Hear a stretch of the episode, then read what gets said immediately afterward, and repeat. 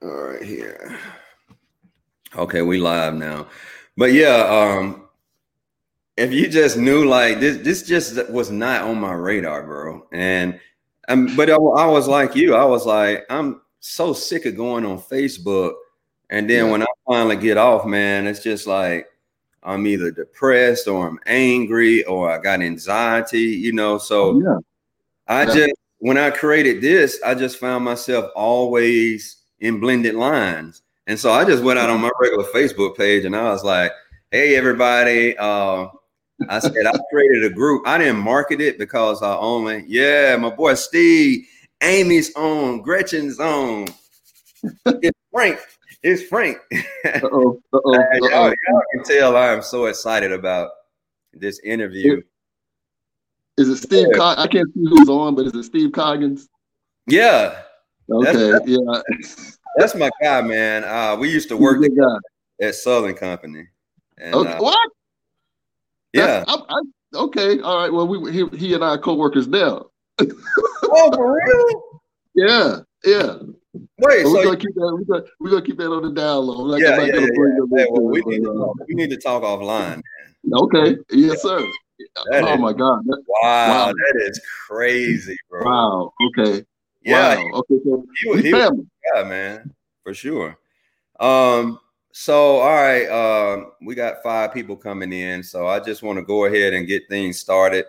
Okay. Uh, first of all, good morning, Blended Lines family. I appreciate you all joining the uh, member interview for this week.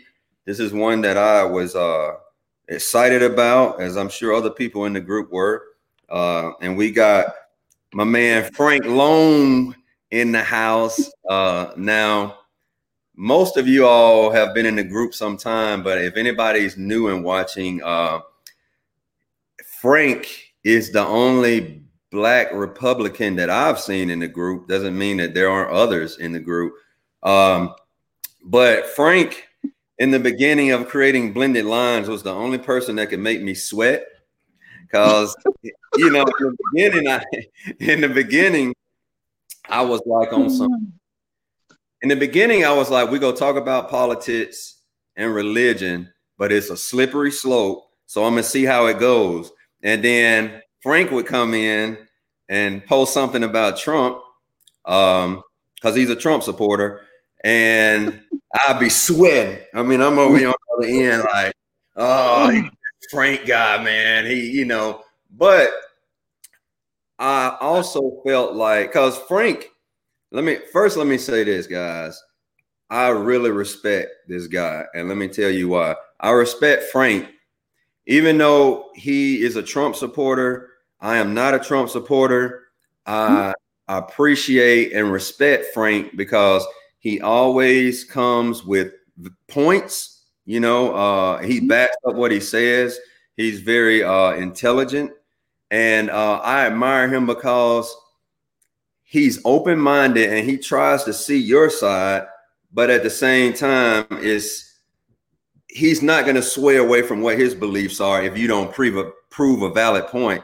And I say I have mad respect for that because that means that he knows his worth, uh, he knows what he stands for, and I appreciate that. I'm the same way, you know. I know my worth, I know what I stand for, and unless you come with some damning evidence, it's going to be very difficult to uh, sway me. So, um, with that being said, Frank, I'm going to turn it over to you, man. First, what I always start with is uh, just tell us a little bit about yourself and what led you to uh, Blended Lines or how you heard about it. Okay. Fantastic. Hey, man, look, um, for okay, so let me explain the name because I've been getting a lot of off uh, sideline compliment or, or, or, statements about my name. I'm actually a, a junior. So okay. my my first name is Frank. Well, my dad obviously had dibs on the first name. My middle name is O'Neill. Okay. okay? So Frank O'Neill Long. And then everybody said, well, why do you? And I actually go by Neil. Okay. And everybody kept saying, well, why don't you go by O'Neill? Well, this will tell you something about me. You're in school learning how to write your name and I was the only kid in the class that had an apostrophe. I had an O apostrophe and then a capital N, right? Oh yeah, Right. The teacher had said, "Hey, you always start a name with a capital." So I'm sitting there going, "Well, I got a capital O, and I got this little funny thing, and then I got this capital N. So hey, what does the O stand for?" Mm-hmm. Man, she got so tired of me asking. She just said, "Okay, we're just gonna call you Neil." Okay, and then it stuck. Oh, got you, man. So, you see, hey, started from an early age, but yeah, I mostly go by Neil. No big deal if you call me Frank. I don't. It doesn't matter. Yeah. But, uh, yeah. Um, hey, man, uh, uh, child of the South, born and raised in Atlanta. Uh, been here my whole life. I think it's the absolute best place on the planet. You know, um, absolutely love my city, love my people, uh, love my Falcons, but don't hold that against me. You know, uh, one day we're gonna get a real football team. Um, yeah. hey, man. Um, been uh, you know, worked with a lot of big companies here in the South, particularly here in Atlanta. Uh, uh, some big Fortune 500s. Been with uh, the Federal Reserve Bank uh, most utility, Atlanta Gas Light, and uh, worked with Southern Company, a Japanese-owned manufacturing facility. And I've been in management, I've been technical, I've been every wow. rung on the ladder, right? Wow. So um, I, I've seen things from a lot of different perspectives. I've been in corporate boardrooms. I've been in the meetings when major decisions were being made based on the political scene, the the, the economic environment, and all that stuff. So uh, part of what I am is just a guy who has seen things from so many different perspectives, mm-hmm. and and it, it's just after a while it all kind of blends. You get this sort of um, uh, you know general view of things as opposed to this myopic. Well, I you know I know this narrow part of it, and that's all I worry about. So I've had to worry about it from 360 degrees, man. So mm-hmm. um, I'm also into everything. Uh, hobbies are my hobby. Uh, skydived, motorcycle racing, car racing, photography, um, uh, uh, archery. Uh, what it, uh, I, mostly I love shooting targets. I'm, I'm into accuracy shooting. I love to shoot long distance, you know, thousand yards, twelve hundred yard shots. Uh, mm-hmm. into the shooting sport. I, am a certified firearms instructor, and oh, I mean, wow.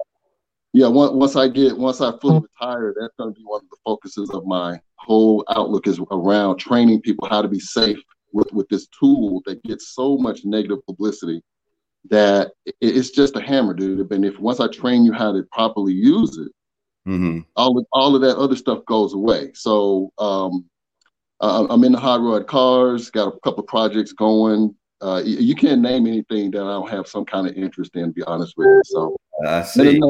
That's that's me.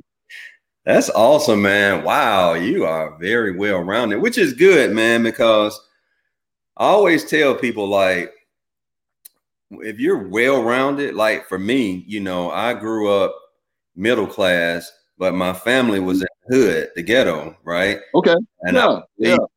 uh middle class and go to the hood. And I mean, you and I both know it's like big difference, bro. Yes, sir. Yes, and, sir. Um, but that's a superpower, man. Because see, I always say I'm good in every hood so I can go right. anywhere and I can walk in the hood and I can kind of I know what to say. I got the slang, I got the jargon, you know what I'm saying? They'll pick up right. real quick, like, oh, okay, he's he's straight.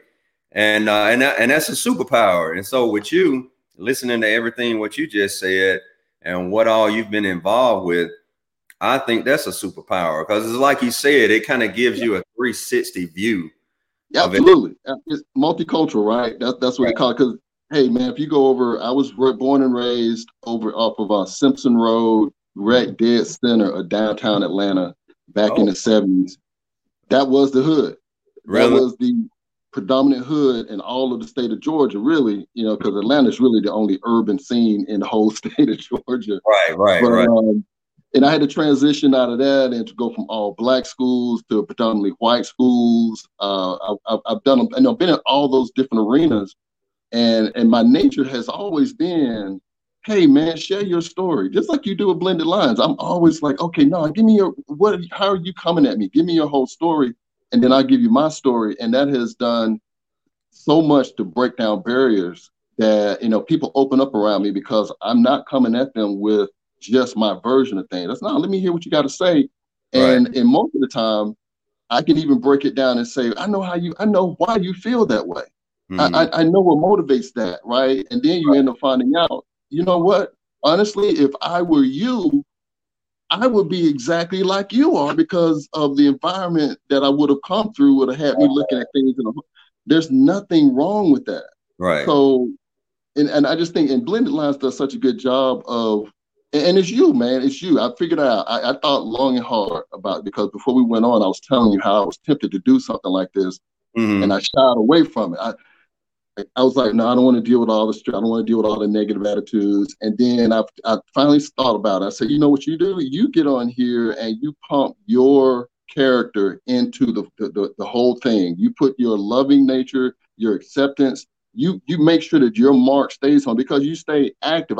All the other forums I've been on, the guy running it, you never hear from. Yeah. yeah. You know, they're yeah. out there somewhere and they got these moderators, but you never see them jumping in saying how they want their page or their forum to go. Oh no, no, no, no, no. Mr. Jones. yeah, hey, you know, great feedback, man. As you already know, like I love feedback, whether it's positive or negative. It, it, nothing right. can hurt my feelings, and the only way that I can get better is through feedback. And I, I appreciate that, man, because I, I know they have moderators and stuff. But yeah. goal with this group is to, and I know it sounds crazy, man, but the world needs crazy right now. All right. Yeah. Uh, my goal is to get on a personal level with everybody in blended lines. Now I know we coming up on a thousand, and wow. let's be honest, man. Everybody in the group. Oh, thank you, man. I appreciate it. Everybody doesn't contribute like I would like them to. But if they're behind the scenes and they're learning, I don't have an issue with that. You know, now I do have an issue with people, I call them lurkers, where they just sit there and they don't do anything in the group. And as my grandma to say, waste, waste air. I know that's kind yeah. of mean, man, but take up air. Um, yeah. And there's really nothing I can do about that right now, but inevitably, I would like for everybody to be contributing in some form or fashion whatever right. their gift is to help bridge this racial gap. Um, well, yeah, I think they hang around. Lurkers, uh, I'd like to think of them as slow warmers, right? They're, they're slowly building up to that point. But here's here's the benefit of them. They stay around because they like what they see, right? They they're getting something out of this back and forth of the active people. Mm-hmm. And I like to think that when they do go to the groups where they feel like they can participate or they're comfortable talking, Mm. This is the stuff that they talk about. They talk about the uniqueness of this site and what's going on here. Hey, yeah, he got on with a very unpopular viewpoint, but people listen. They let him get his viewpoint out. Nobody attacked him, mm-hmm. and some things were shared, and boom, everybody gained from that. So yeah, the lurkers, they're doing some work, and I get, I get, you'll be surprised, dude. You'll be surprised how many people text me on the side you know, saying that, yeah, I was, I felt that way, but I don't feel comfortable saying it out loud like that. And and, oh. and I was like, wow, wow, okay. okay. So it happens a lot. It happens a lot. So, yeah, um, oh, go ahead, Frank. I'm sorry. No, no, go ahead, go ahead. I, no, I, I, I, that discussion right there that we just had, you gave me a completely different perspective. That's yeah. why conversations are so important. All right. Yes. You just opened up my mind right there and told me, hey, Cliff, just because they're not talking doesn't mean they're not learning, or you know what I'm saying? Or as well, you said, yeah. uh, late, uh, I you know, kind of slow to welcome or whatnot, you know. And I, yeah, they're they're slow warming. They're, they're easing into yeah, it. They're easing into it. And um, uh, I was, uh, and I, and I just lost the train of thought. But yeah, what the, the best part? But they wouldn't come back. They wouldn't be checking in if they weren't and being they're they're being uh not entertained, but this is so interesting to them that they can't go away. So that's your indication. Hey, whatever I'm serving up, even though they're not participating, right, they're biting on it, right? So right. I, it's a great thing, man. Great. Yeah. And somebody else just mentioned, and I'm sorry, I don't know who. It just says Facebook user, but they said for me. I wanted to see what this group was about and how disagreement was met before I would engage perfectly makes sense. You know, there it is. That, that, that, that thank you for uh, adding that comment, Facebook user. yeah, your your your brand, dude. Your brand for and it's a model. I told you this yesterday. Facebook needs to be coming to you, and they, they need to be tearing you down and analyzing you and figuring out what you did because everybody here prioritizes being nice and, and not being insulting and listening. And then, hey, look, and, and we said this yesterday. If your point is valid, if your point makes sense to you, there is absolutely nothing wrong with stating it matter of factly. You don't have to be attacking. You don't have to call someone else stupid because their idea is different. State right. what you believe, and if that's your core belief, then you can walk away with it intact. Keep it. Go, right. go live your life based on your core and and share it and be and here's where you're reaching out. You're reaching out for the other people that feel the way you do too. And you're also communicating to those who don't. Right. You might change your mind, you might change right. your heart, or you might not. But honestly, right. well, we everybody needs to get over this idea that what someone else is thinking or feeling matters that much. Totally. Really oh my God, it doesn't. How many uh, I can't tell you how many times in my biggest successes, okay, I'm talking about the times that I won, right? Mm-hmm. That I it, I it occurred to me that there was somebody in that room who wasn't my fan, who wasn't on my side, who, mm-hmm. who had something against me, and what did it matter in that moment of victory? Nothing. They, right. they can take their hard their hard feelings and their disagreement. They can go home with that because in that instance, I was winning Right. And it had no negative effect on me. So why would I if I had spent my time being concerned about that whole time, I would have been wasting energy. So people right. need to stop doing that. It's okay if somebody doesn't agree. That my goodness. Right. That's, what man, and that's what I that's what I love about this country. When you study the history of what was going on in the minds of the people that came here to set this up, okay? And for the black people, let me just tell you, I'm all yes, I'm taking slavery. I'm gonna put that in a box for now because that's not what we're really talking about. It's part of it. Mm-hmm. Trust me, I understand that, but I'm put it over here.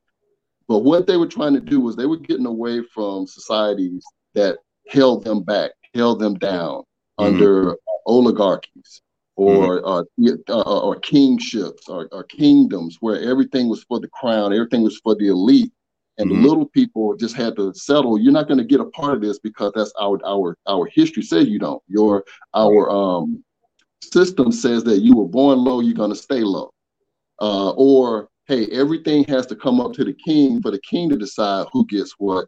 They came over to America with the idea, uh-uh, we're not doing that here. We, it's going to be about what the individual can accomplish, mm. and the government's got to stay out of that. Mm-hmm. And if that guy can become the best woodmaker or, or, or woodworker in the United States and and and and and grow and become and own everything that they build, and they came from criminals. Mm-hmm. You know, their parents could have been anything, or they could have been criminals themselves. Remember, hey, they, they sent a lot of, of, of, of people from the debtors' prisons and from the prisons from uh, England over here and down to Australia to settle the new country. And those people started from low positions, and because of the American system, they were able to work their way up. Okay, so what I want Black people to realize is that same system benefits you no matter what color, what culture, whatever. Doesn't matter. The system, the theoretical system works. America done a good job, but they haven't done a perfect job of executing it. Okay, so what we need to work on is getting better at executing an excellent system, the best system known to man in the whole history of humankind. Mm-hmm. We got to get better at using it, which means Black people got to be allowed to plug into it. And they have to be uh, ready to participate and do everything that it takes within that awesome system mm-hmm. and, and make it work for them like it's worked for every other culture in this mm-hmm. country, which is why I'm less likely to say, hey, just throw it all out and start over. No, no, no, do not start over. Mm-hmm. It's, it, it's pretty good. If you just read it, take the color, take the cultures out of it, and just read the Constitution, the Bill of Rights, all of that stuff and just read it. And you'll understand that regardless of who you are, if you perfectly execute that system, man, that thing works like it, it, it, it brought America up to the number one in the country, mm-hmm. in the world, okay. in just 200 years. All right, else, other, right there, because uh, I'm I'm sorry, man. I'm, I'm trying to yeah. make sure I get these questions in too, because I already Go got questions coming in. And somebody, and, and I have to agree with this. Uh, it says Facebook user. That uh, might be Bart. I'm not sure. Um, it's he said I could get behind you if the playing field was level. So that's talking about the execution. Again, we're talking about how it was executed, and we and we failed miserably. Slavery was the biggest failure that they experienced.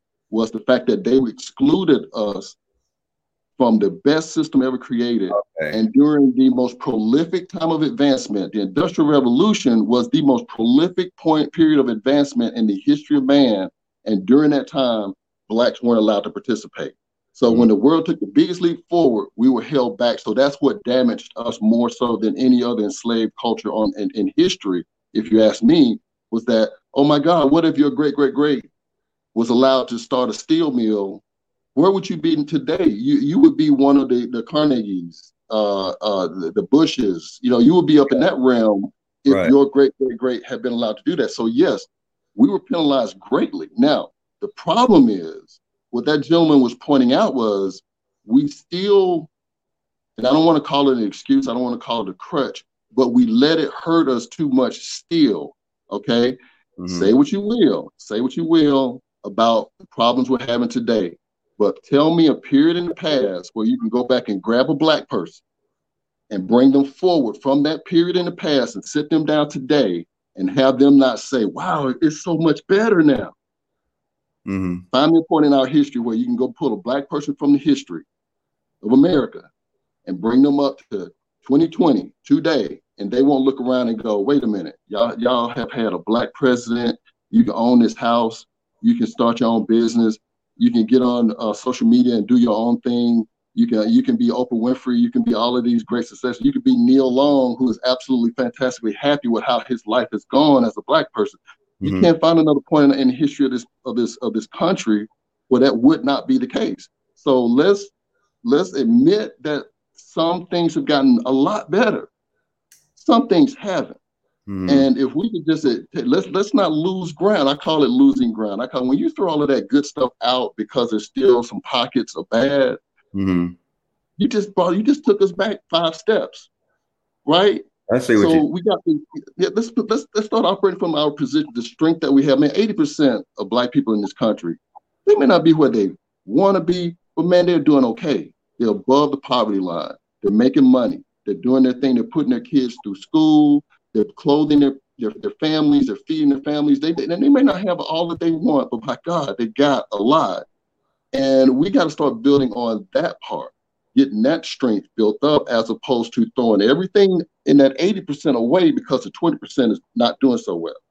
Gotcha, gotcha. Now I'm, you know, this isn't about me, man. It's about mem- uh, blended lines and the group so I'm not going to really talk a whole lot from my perspective. I'll throw it in there if we have time about how I feel about all that. I really want to get to the questions because I know a lot of people have questions for you. Can you see this question up on the screen? Okay, what has experience okay, it's, with? Yeah, it's actually pretty cool. But all right, yeah. so the, the question I have is, uh, what has your experience been with racism in predominantly white circles? I've had uh, the very first job. I wasn't even out of college yet. I was working summers. I, I, wrote a story on this on the on Blended Lines where the guy I reported to was a self-professed KKK member. Uh, I won't give his name, but he didn't make any. Hey, he stated out loud, "I'm a member, and I believe in what they believe in." And he was the supervisor over a bunch of black guys working in the warehouse. Okay. okay. Every day I came to work, it was to him yelling obscenities and all kind of racist stuff to the black workers in that warehouse. Now, this was this was down near um, Old Dixie. I don't know if you know about Atlanta's Old Dixie area. Uh, so it was a bunch of black guys that gave it right back to him. Don't get me wrong; they didn't just sit there and lower their heads. They gave they fired right back with everything they had. So mm-hmm. every morning it was just this constant back and forth of, of, about racism, and I didn't engage in that. I thought to, to me, I thought First of all, I was shocked that it was going on, that it was that overt, just right in my face. And I didn't like it. So I came in, loaded my truck, got my instructions, I left, brought it back. Mm-hmm. Okay. Jump ahead two summers, and I'm about to graduate from Georgia Tech and about to go on and get my career started.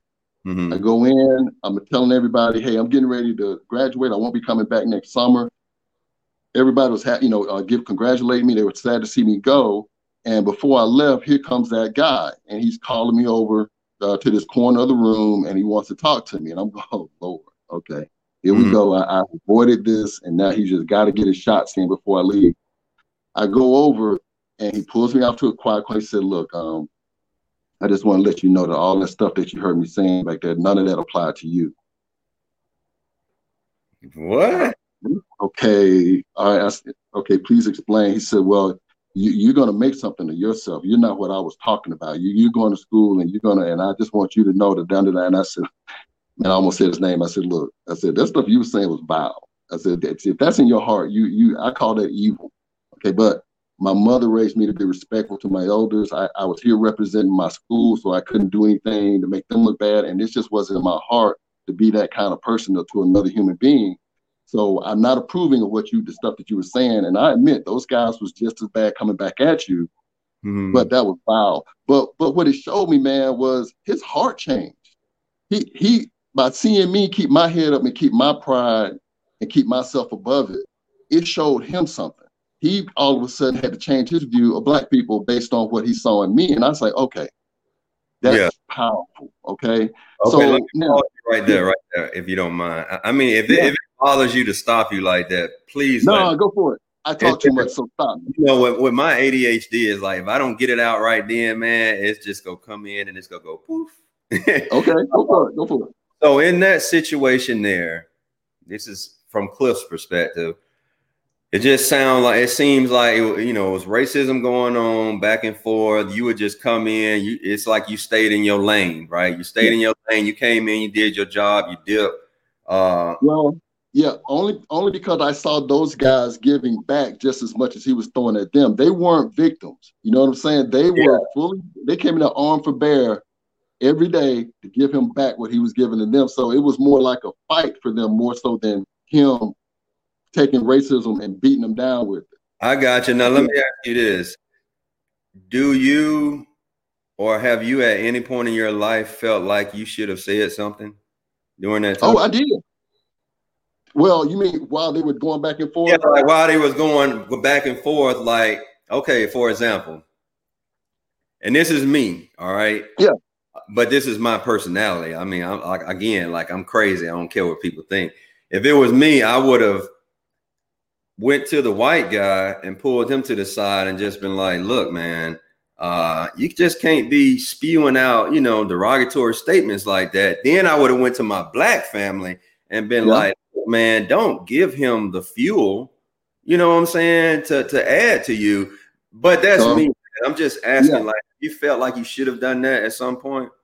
I can only give you my perception of the situation, right? right. So, the level of ignorance that it takes to be that kind of person. Mm. You, you, hear what I'm saying? I got it. Exists on both sides.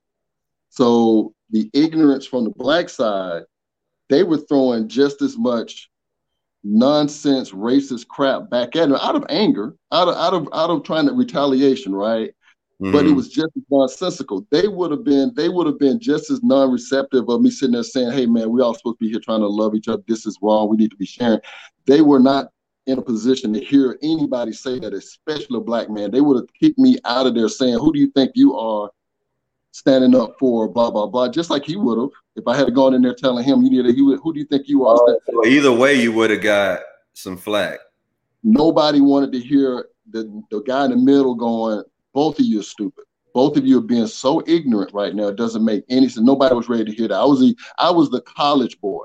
Remember? Oh, oh were you the only college boy in that group? Only one in there. Oh, okay. Um. So if you would have went to the black folks, do you think they would have called you an Uncle Tom? Bruh, they, they had it. It was right there. they they they had that loaded up so quick. That's all I would have heard. They would have ostracized me. I don't even know if I would have been able still to go there to work because they were so invested in fighting the, the KKK guy, right, the, the, racist guy, that they didn't know how far over the racist line they had traveled in order to fight on his terms. They were fighting on the racist terms. Okay. So yeah, yeah.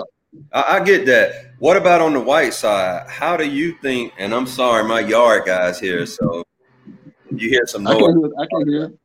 Um, what what do you think the white guy would have said to you? Like, how would he have looked at you differently if you had said something to him? He at the time, I don't know because his heart. He I was by not engaging like those other guys were doing. He was going through this thing. He must have been going home every day, going, "Man, I cannot figure this Neil cat out because he don't he don't cuss me. He, he don't call me these ugly names. He don't get angry. He just comes in, does a great job, and then he goes home and that's the stuff that was changing his heart. Now, and we talked for a long time. I told him, I said, "You, you, your opinion of black people is all wrong." I told him, I said, "You're sitting here complimenting me, and the majority of black people I know are like me. Right? You, you, you like me. You think I'm this epitome of what a black person should be, and I'm telling you, I learned this from every black person that I came up with. Why do you have this jacked up opinion of black people if you somehow think I'm some example? I'm not an, a, a, an exception to the rule. Right. I'm what raised me." And and I think that had a profound effect on him, even though he was really he was in his late 60s at this particular time. So I don't know how much change he was capable of from that point on, but that that taught me more than anything about changing people's heart. You can pass whatever law you want to. You can mm. put whatever rule on the book you want to, but until somebody wants to do it in their in their heart, that that's nothing but a bunch of ink on paper, man. It has no meaning. Right. So right me, the fight for racism is happening on blended lines, is happening in cafes, on people's jobs, where mm-hmm. they agree to come together and have these discussions and hear each other out, right? Right. And, and, and get these things blended. Mm-hmm. Right. That's, that's okay, so we got another question from Stephanie Caldwell Coffee. Stephanie Coffee. And she said, uh, have, and I already know the answer to this. Have you experienced racism within your own race because of your beliefs, being called Uncle Tom, etc.? Yeah, and we just really kind of talked about that. We talked about it. I need to have Uncle Tom put on my license as you know part of my name. And and people, when I tell them that I, that's a compliment, they look at me like, "Man, you really are brainwashed." I said, "See, the fact that you called me Uncle Tom tells me number one, you haven't read the book, okay."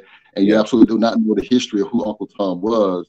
Uncle Tom was the most righteous, virulent, strong, young man who reflected the wrongs of racism back at the white races. Okay, mm-hmm. when you read the book, you will find out that they could not break his spirit. He he literally let them beat him to death because he would not tell them where he had helped a couple of, uh, of female slaves escape to freedom. Mm-hmm. So when you call me Uncle Tom, you're giving me one of the best compliments that you possibly can because he stood up for black people during the slave times and right. showed white people how they were not living by the very God that they were preaching to the slaves. Where do you think that term got misconstrued at that then in the black mm-hmm. community? Uh, President Lincoln, um, uh, uh, uh, Harriet Beecher Stowe, who wrote the book, President Lincoln, like in this was before the Civil War, like early, like like 1861, 62, 63, in that time frame. He actually went to her after the book had come out, and he told her, because of the conscience that you have awoken in this book, we're going to fight a civil war. Mm-hmm. He gave that book credit for making civil war inevitable to free the so when people oh. argue that well Lincoln Lincoln didn't really free the slaves out of, out of the goodness of his heart. No before that war even broke out that's what was on Lincoln's mind. And there was an economic part of it. There was a keeping the union together. All of those things were part of it. But one of the key principles what Lincoln felt brought the whole nation up consciousness up to a point where they could fight that war over slavery was mm-hmm. due to Harriet Beecher Stowe's book Uncle Tom's Cabin. So where and where the misconception came from was the white people in the South didn't like it. They didn't mm. like it one bit. It made them look horrible. So mm. you had the minstrel shows that traveled around the South doing, you know, kind of shows, and they and everybody went for entertainment. Mm. They forced the minstrel shows to rewrite the book so that Uncle Tom became this old, feeble, uh, uh, self-hating race, uh, or he, uh, uh, self-hating person who just uh, samboed down to the massa. right? That made right. to make them feel better about the story. They changed it right? Right. And then our own people, then blacks in the early 1900s, the 1910s, 1920s, when the first militant style of fighting against racism came out, they also used the Uncle Tom mischaracterization to call out passive black people. Mm-hmm. So they took what the minstrel, the white minstrel shows had done, and they used it too to tell the passive, the nonviolent blacks, y'all need to, you know, get up and take arms, and we need to war about this thing. So they they they sort of projected into the future this misuse of the term uh, term Uncle Tom. Okay. I encourage everybody to go read that book. Yeah, see, I haven't read it, bro, and I ain't gonna lie. That's fascinating to me. I mean, I, I didn't know that. You know, I haven't read the book, but I want I want to stop right there, man, because like yeah. I got a lot of questions coming in. So for me blended lines if I don't get everybody's question. We only got an hour. But I do want to go back to our discussion about that guy, and I promise you, we'll get to Trump. Mm-hmm. You're just sure. so full of knowledge, man. It's just I have to pick your brain. It's probably gonna take more. So uh, now this person, and the only reason I'm pointing this out because I, I kind of agree with this. Back to that white boss, that racist boss. They said yeah. I have to disagree. You didn't puzzle that man. He felt comfortable that you knew your place. What's your thoughts on that?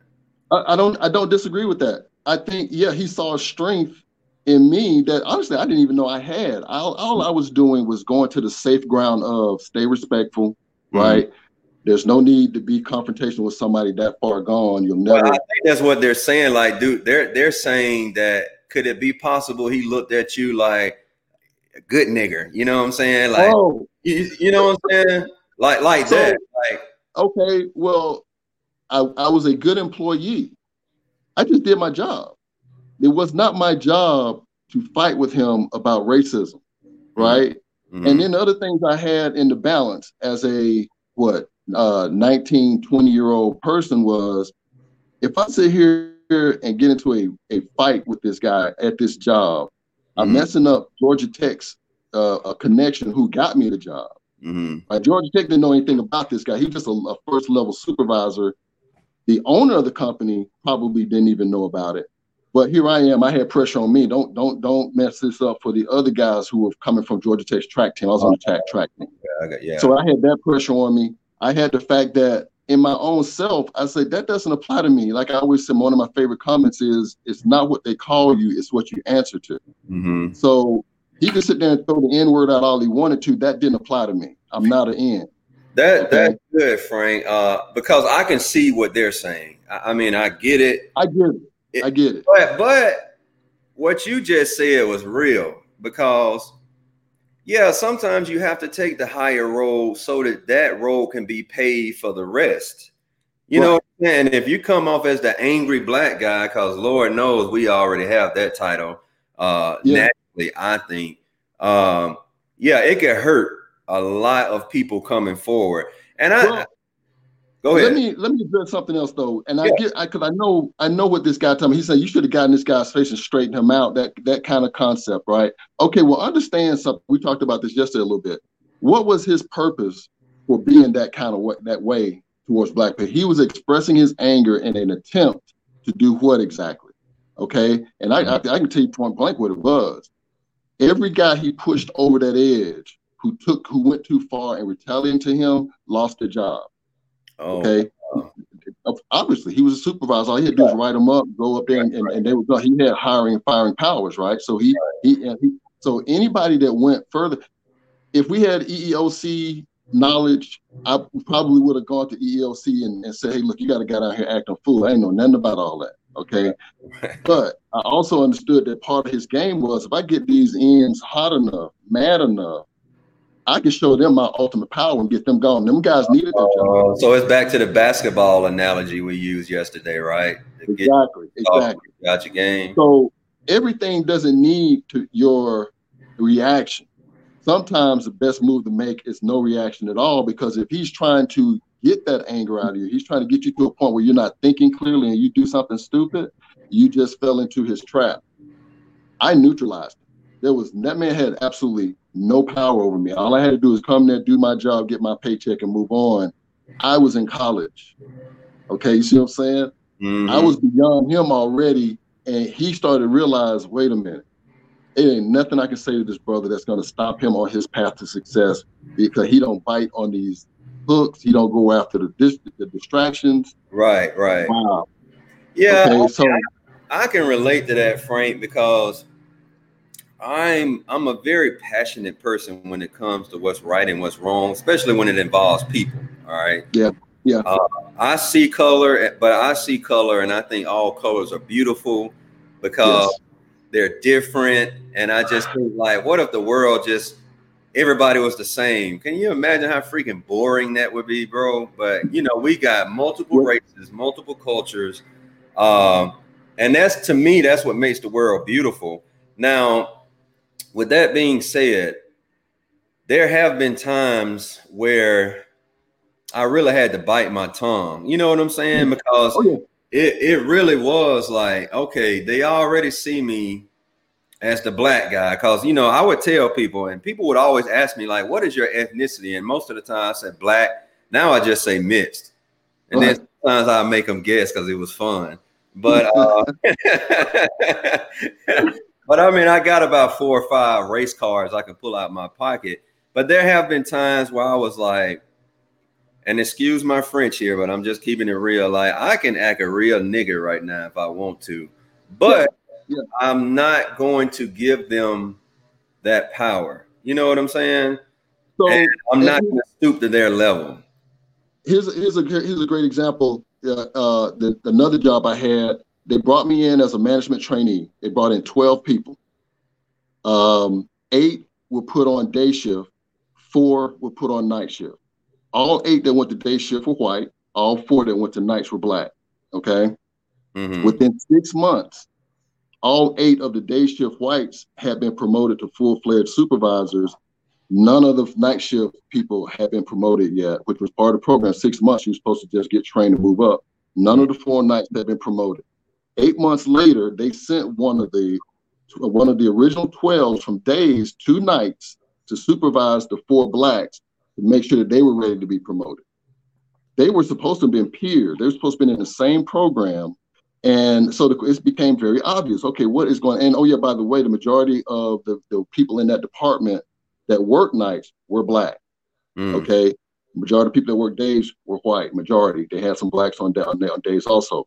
So be, the picture became be very clear. So uh, I started trying to post out of this area because I began to say, okay, I see the writing on the wall. Mm they they're really not trying to let me go anywhere. So I started trying to post out, right? Mm-hmm.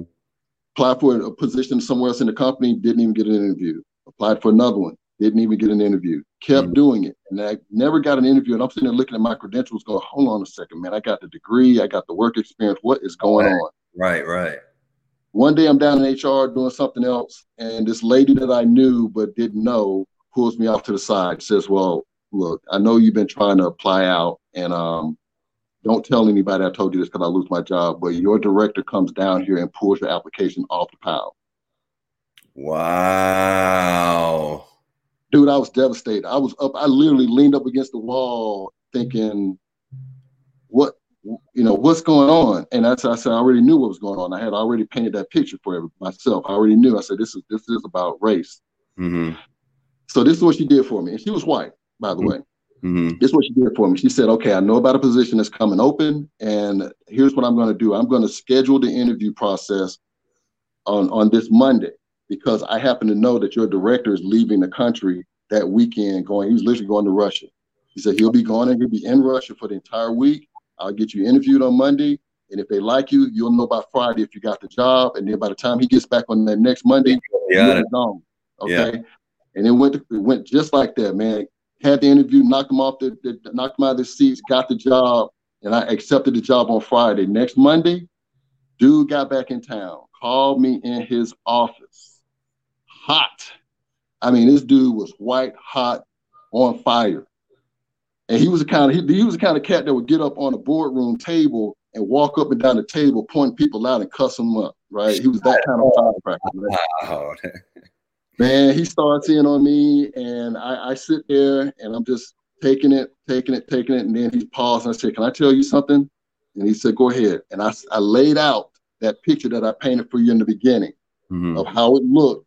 You brought them in on the day shift. They were white. They all got promoted. Then we had to wait for their permission to get promoted out of. I said, now, I'm not saying this was due to race, but what I'm saying is the appearance and I just I just left that hanging in the air, right?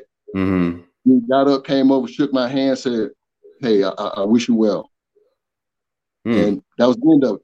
So if I had gone to battle with him over this, I never would have got that opportunity, right? Mm-hmm. And I know somebody's out there going crazy. Yeah, but you should have spoke up. And I said, yeah, okay, I get that. Mm-hmm. Now, the, the, the, problem also, one of the problems in this country is once you file an EEOC complaint, it mm-hmm. follows you for the rest of your career. Mm-hmm. Okay. Unfortunate. It shouldn't be that way, but it is. Mm-hmm. But ultimately, now here's the kicker, because you ain't heard the rest of the story yet. Years later, I run into that guy. I was running the Peachtree Road race, and we get on a, one of the trains together, and there he was standing right in front of me. And I just went, wow. okay, God, what are you trying to tell me with this right here? Right? Surprise.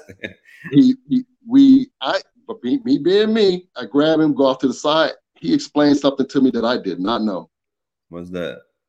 And believe you can believe this or not, people can believe this or not, but he explained, he said the biggest complaint, a problem that I was having at the company was that the majority of the people who applied for work there were college kids who needed to be off during the day to go to school, or they were single parent mothers who needed to be home during the day with their kids and they worked at night.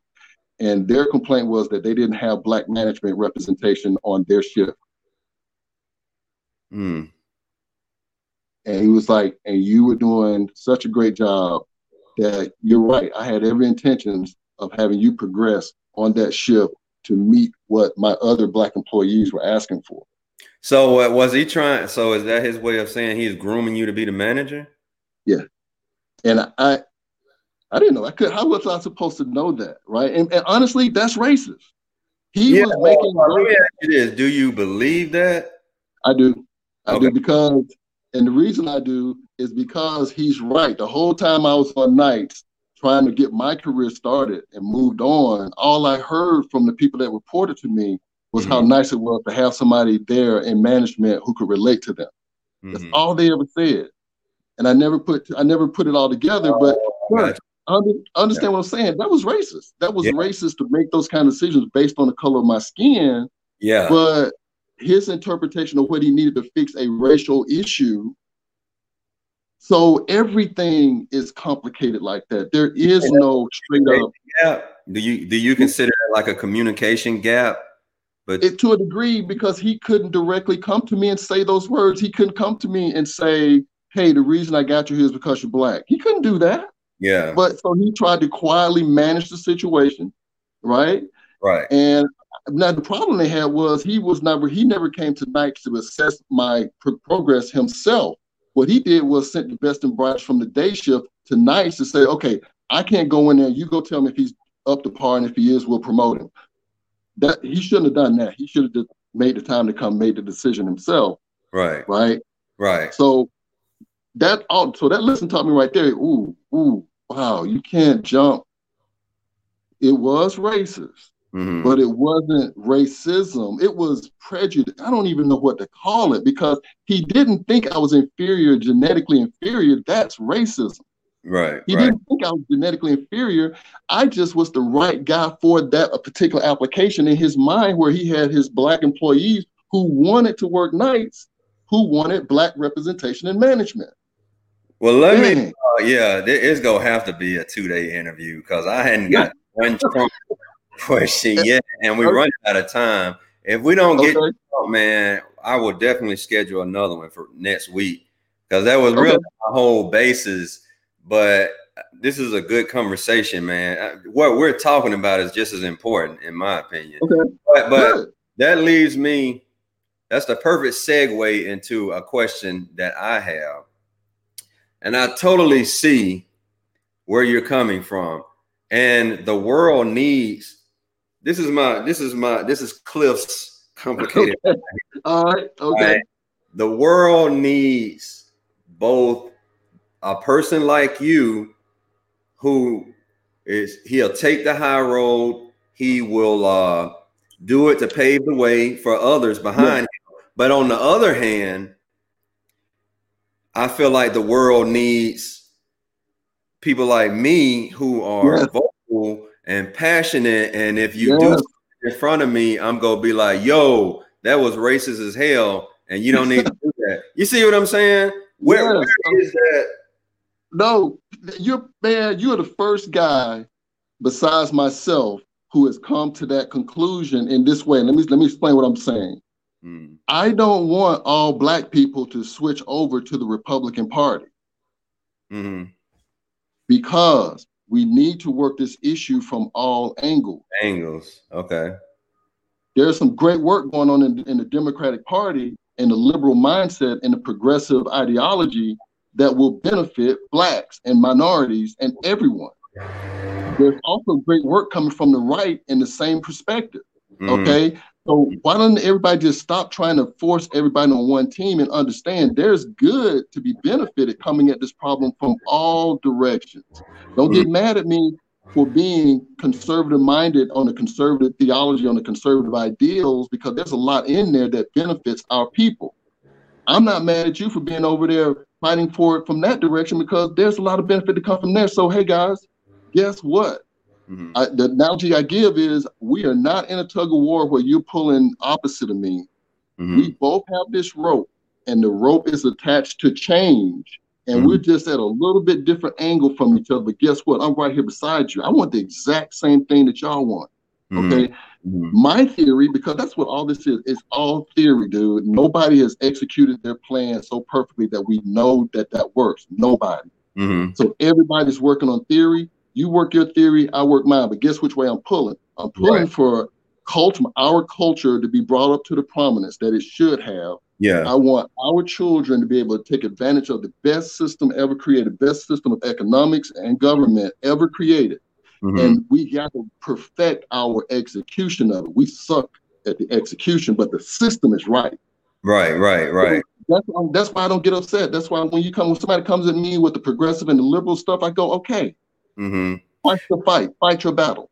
Yeah, I, I I I agree with that to a certain point. Like I like when you say so you're saying the system or what the system intended to do was good, but the execution is the problem. I get that. Right. I think what people struggle with with that is how can you execute when you're not even given an opportunity to execute? And I, okay. I, I think that's what people are having an issue with, like when they hear that. Uh, now, sure. now to agree with you, I'm gonna use the perfect analogy. When Jay Z joined the NFL, all right, the front office, all right, right, the black community was in an uproar, you know, and I'm like, why the hell is everybody mad? Like, this is what you want because the problem is, until we get to the table, we can't we cannot have a voice until we get to the table. And I and I told people, I said, what Jay-Z is gonna do, he's gonna get in there, he's gonna get in their ear and be like, look, y'all, you're doing it wrong. You need to be doing this, this, this, more black right. time for the halftime. We need to re- listen to Kaepernick. And and it's not about the flag, it's about uh, uh, police brutality. I mean, at least there was a black voice at the table. That's why I issue with it. That was it. That that's it in a nutshell. Because honestly, what what was I, I guess I'm not understanding completely the end game for the okay for the people who just want to take the American system and throw it out. They want to like some people try to call it the white uh, uh, uh, oligarchy, right? The mm-hmm. based on the white principles. Okay, that's short sighted. Just like we're not we're not descendant from slaves.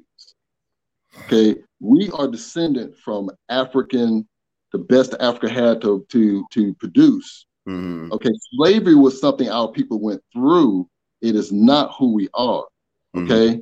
so when I say that to mean this, the assimilation argument that they always talk about, mm-hmm. white people based their culture on the thousands of years that came before from people of color.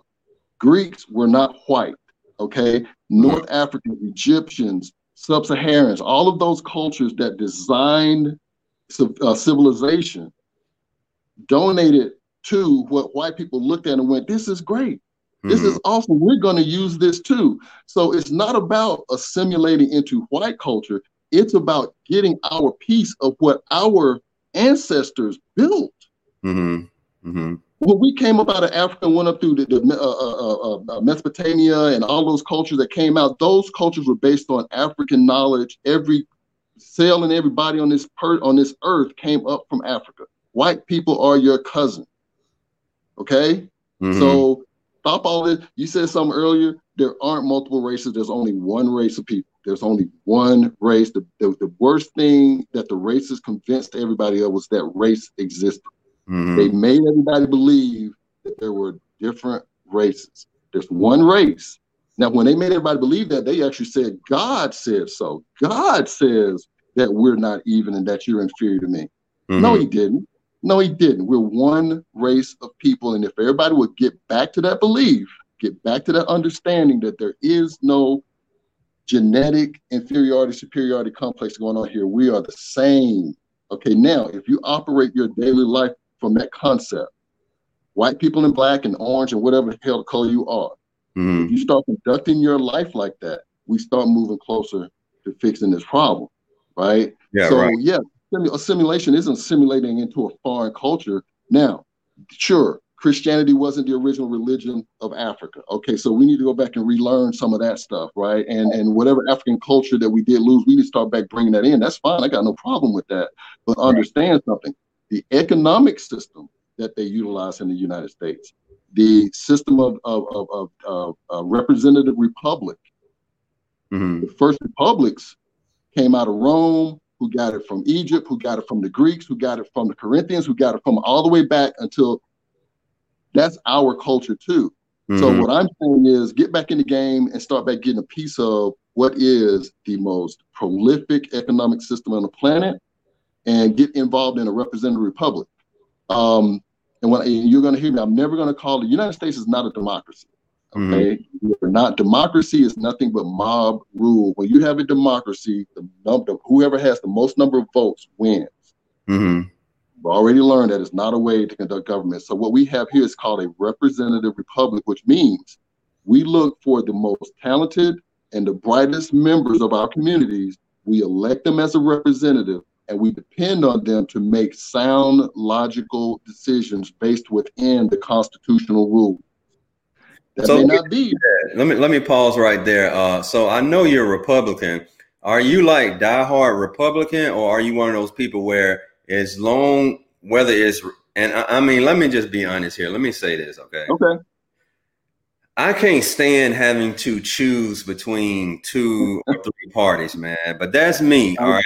But what question I want to ask is, do you only vote Republican, or or does it come down to the individual and what he or she believes? Like, if it's a Democrat, but it lines yeah. up with your values, will you vote Democrat or or liberal? You here's, know? Yeah, well, here's how that works. Pol- politics is a team sport. Okay. And uh, what I mean by that, uh, if I vote Republican on most things and then I vote Democrat on something, if I go and read that Democrat bill that they're proposing, there mm-hmm. so many anti-conservative components in that bill just for me to get that two or three pieces that I do like that they literally cancel each other out.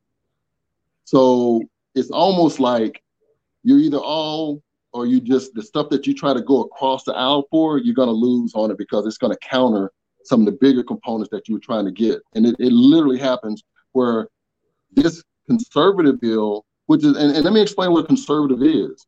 Conservatism yeah, means, most people have it wrong. Conservatism simply means that you can't fix everybody's life from from the federal level the federal constitution up in Washington, D.C.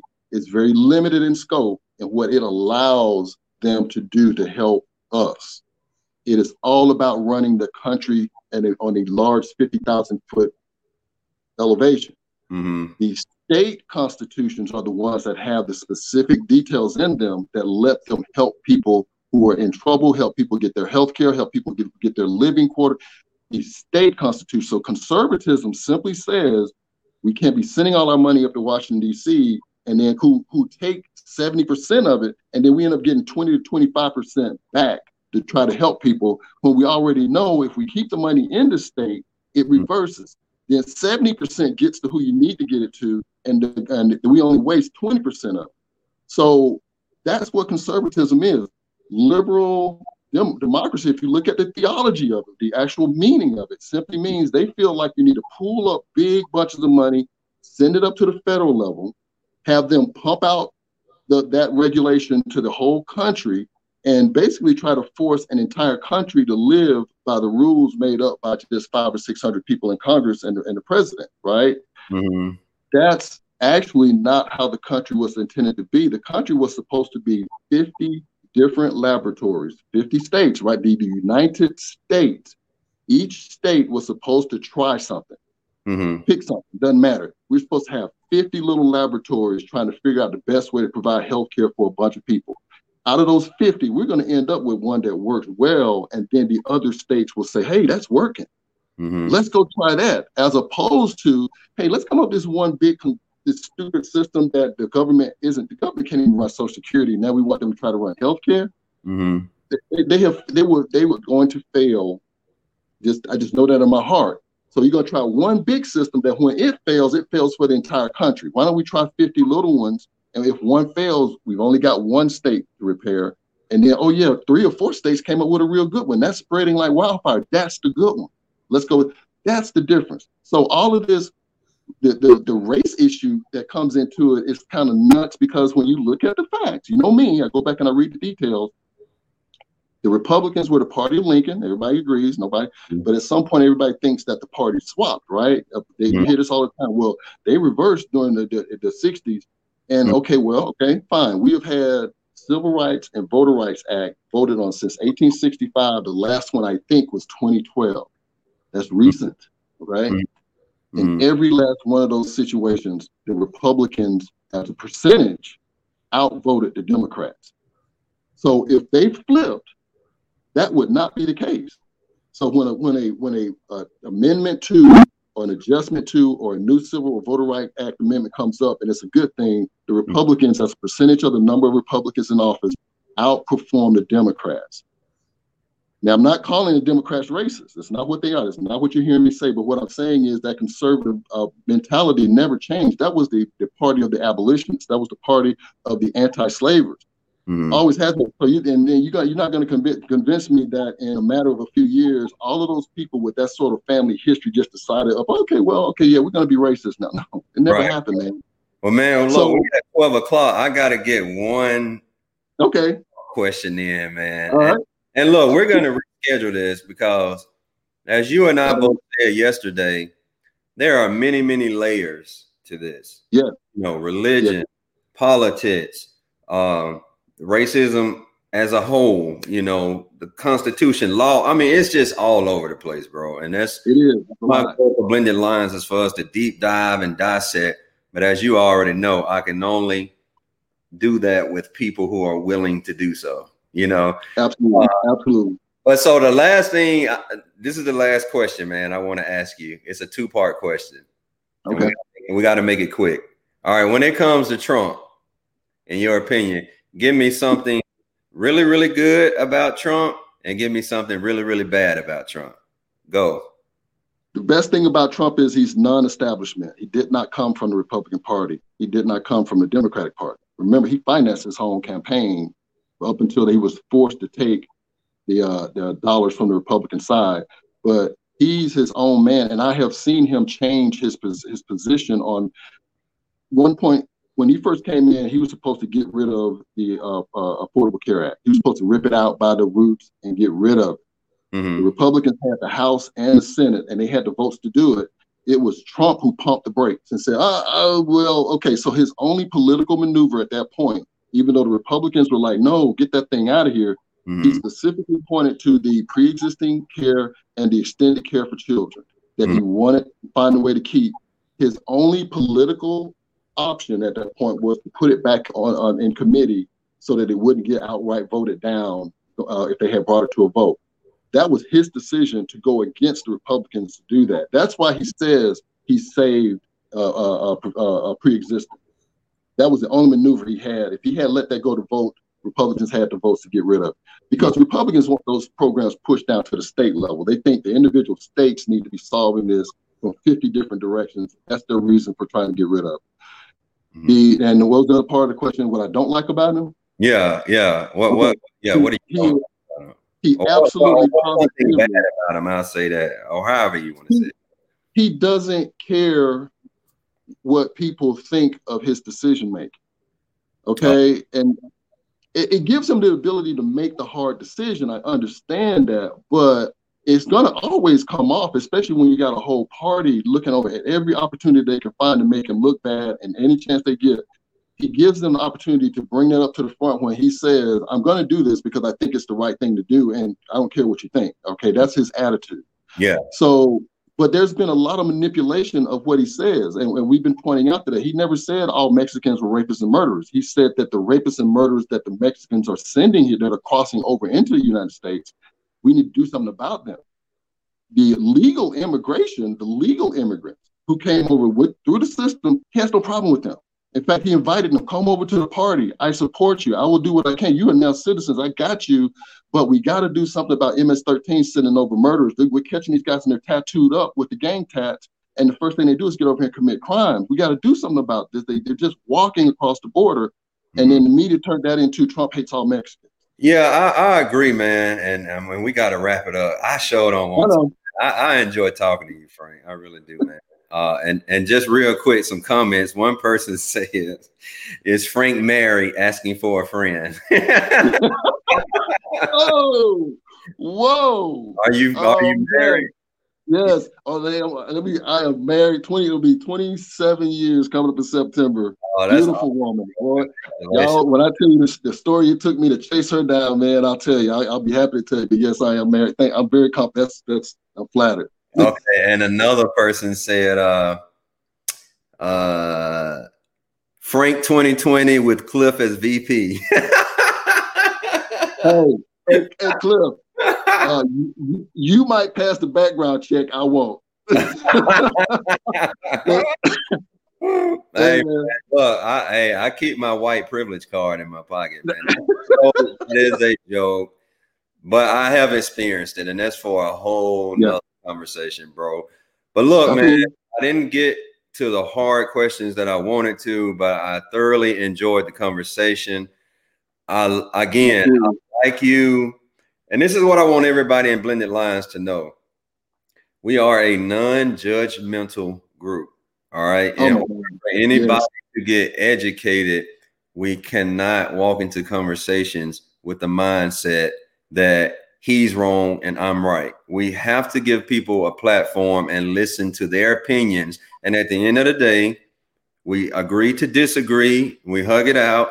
We keep it moving, man. That's one thing, not to sound all like patriotic or whatnot, but I'm sure Frank will appreciate this.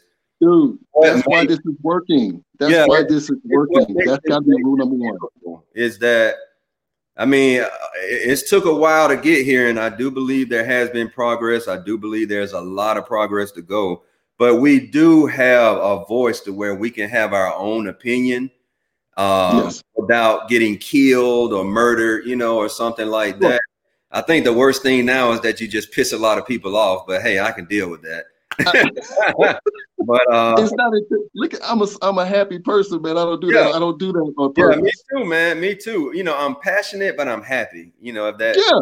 makes yeah. sense. Uh, but that's why I wanted to have this conversation with Frank.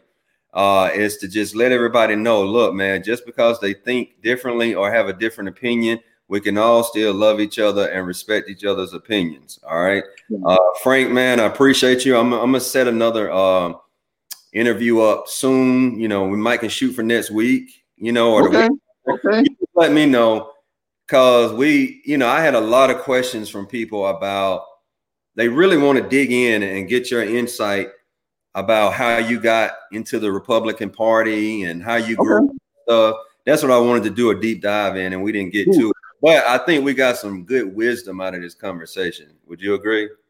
Hey man, I, I, hope I just just share my opinion. I never I don't give facts. I give my opinion of what I've seen. That's all I got. So, right. Yeah, I, I think it's been great. Absolutely. Yeah. So yeah, that's, what, that's what I love about you, bro. Is like you don't you don't just shoot from the hip. Like when you post your novel size comments and and after I read them, I'm like, man, this dude he know his stuff, man. And I'm always looking for people to take that and go do your own research and come back right. and show me where I missed it. Right. That's what that's about. I want I put it on paper because now you can go and research it. Right, right, absolutely. Well, look, bro, I appreciate you. I love you. Uh, I think you're too, man. Um, you know, as a black man, I think you represent us well. You know, I mean, we're we're taking we're taking the politics out of this. I see a intelligent black man a leader, you know, and uh, kind, you kind. No, no, no. Seriously, man. I, I, tell it how it is, and I appreciate that because you know we get a bad rap, bro. You know yeah. we get a bad rap. And so when. I see other black men out there doing something big, I'm go give the respect because you know I get tired of hearing that all men are dogs and you know, ain't no good black man. No, that's a lie, you know. That is the us. We're, us two right here are showing that that's a lie, and we're the majority. Right. We are the majority. We don't get. We don't get credit. Yeah. Hey man, well look, I ain't gonna hold you, man, but I appreciate you. You're getting a lot of love over here on the comments, man. So oh really? Okay. I'll, yeah, don't I'll believe it, don't believe the hype, man. You know, people love you, man. They just probably don't okay. tell you that. okay, okay. All right. All right, bro. Hey, I, I, appreciate you, man. Absolutely. Ah, I'm glad yeah. you're and we'll catch up next week, okay? We'll do. Hey, thanks, right. man. All right, take care, man. All right. Bye. All right. Bye.